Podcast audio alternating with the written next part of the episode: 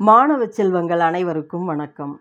சாரல் கல்வி online radio மூலம் உங்களை சந்திப்பதில் பெருமகிழ்ச்சி அடைகின்றேன்.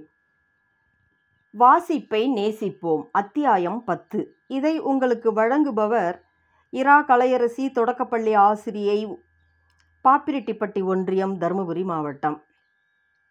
வாருங்கள் இன்று முயற்சி செய்தால் எதுவும் முடியும் என்னும் தலைப்பை பற்றி வாசித்து பார்க்கலாம். சீனத்தில் நடந்த கதை இது. இரண்டு பெரிய மலைகளுக்கு நடுவில் வாழ்ந்த யுஹாங் என்பவருக்கு தொண்ணூறு வயது. அவர் வெளியில் செல்லும் பொழுதெல்லாம் மலைகளை சுற்றி கொண்டு செல்ல வேண்டி இருந்தது. இவற்றை உடைத்து விட்டால் சுற்றி கொண்டு செல்ல தேவையில்லையே என்று மலையை உடைக்க அவர் முடிவெடுக்கிறார். தன் மூன்று புதல்வர்கள் மற்றும் பேரன்களுடன் சேர்ந்து மலையை உடைக்க ஆரம்பித்தார். பக்கத்து வீட்டு விதவையின் மகனும் அவருக்கு உதவினான். குளிர்காலத்தில் தொடங்கி வெயில் காலம் வந்தும் கூட அவர்கள் பணி தொடர்ந்து கொண்டே இருந்தது. இவர்கள் செயலை பார்த்த இன்னொரு பெரியவர் ஷிஷவ் உம்மால் ஒரு புல்லை கூட அழிக்க முடியாது. நீர் எப்படி மலையை உடைக்கப் போகிறீர்? என்று கேட்டார். யுகாங் நண்பரே உமக்கு அறிவே இல்லை. பக்கத்து வீட்டு விதவைக்கு இருக்கும் நம்பிக்கை கூட உமக்கு இல்லையே. நான் இறந்தாலும் என் மகன் உயிர் வாழ்வான். அவனுக்கு பிள்ளைகள் இருக்கிறார்கள். பிறகு அவர்களுக்கும் குழந்தைகள் பிறப்பார்கள். இதற்கு முடிவே இல்லை. பிள்ளைகள் பிறந்து கொண்டே இருப்பார்கள். ஆனால் மலையால் இப்படி வளர முடியாது. ஆகவே மலையை உடைக்க முடியாது என்று ஏன் நினைக்கிறீர்? என்று கேட்டார். யாரிடம் முயற்சி இருக்கிறதோ அவர்கள் கனவே மெய்ப்படுகிறது. அவர்கள் சாதனையாளர்களாக திகழ்கிறார்கள். இந்த உலகத்தில் நிகழ்த்தப்பட்ட எல்லா அற்புதங்களும் ஒரு காலத்தில் பலரால் நிராகரிக்கப்பட்டவற்றின் தொகுப்புதான். முயற்சியுடையவர்கள் தமது கனவை தொடர்ந்து பின்பற்றுகிறார்கள் நிறைவேற்றி காட்டுகிறார்கள்.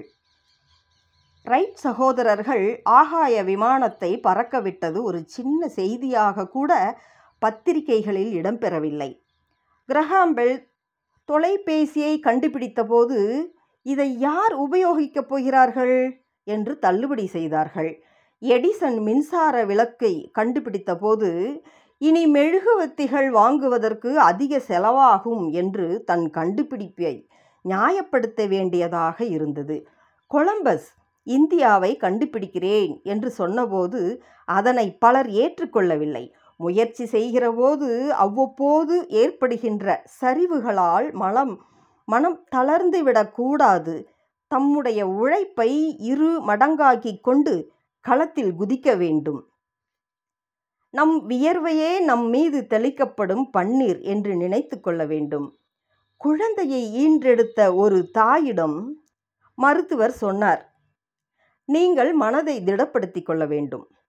ஒரு கடுமையான அதிர்ச்சிக்கு நீங்கள் ஆயத்தப்படுத்திக் கொள்ளுங்கள் என்று கூறுகிறார். அதை கேட்ட அந்த தாய் ஏன்? என் குழந்தை இறந்து விட்டதா? என்று கேட்டாள். இல்லை அது இறக்கவில்லை. ஆனால் விழி இன்றி செவித்திறனின்றி அது வாழப்போகிறது என்று மருத்துவர் கூறுகிறார். அந்த தாய் அதை கேட்டு மனம் உடைந்து போய் விழியற்று செவியற்று நீ என்னவாக போகிறாயோ என கதறினாள். செவிலியர் இந்த குழந்தையை பார்த்து இது இறந்தே பிறந்திருக்கலாம் என்று முணறினார்கள். ஆனால் அந்த குழந்தைதான் தனது கடினா கடினமான உழைப்பாலும் நுகரும் உணர்திறனினாலும் தொடு உணர்வாலும் பேசும் பேசவும் எழுதவும் கற்றுக்கொண்டதோடு பலருக்கு தூண்டுகோலாகவும் இருந்து எண்ணற்ற புத்தகங்களை எழுதிய ஹெலன் கெல்லர் ஆவார். இன்று அகில உலகம் பாராட்டப்படும் அளவிற்கு புகழ் பெற்றவர். முயற்சி செய்தால் எதுவும் முடியும் அயற்சி அடைந்தால் அனைத்தும் மடியும் என்ற உண்மையை இந்த தகவல் நமக்கு விளக்குகிறது. மாணவர்களே மீண்டும் ஒரு நல்ல தகவலோடு சந்திக்கலாம். நன்றி.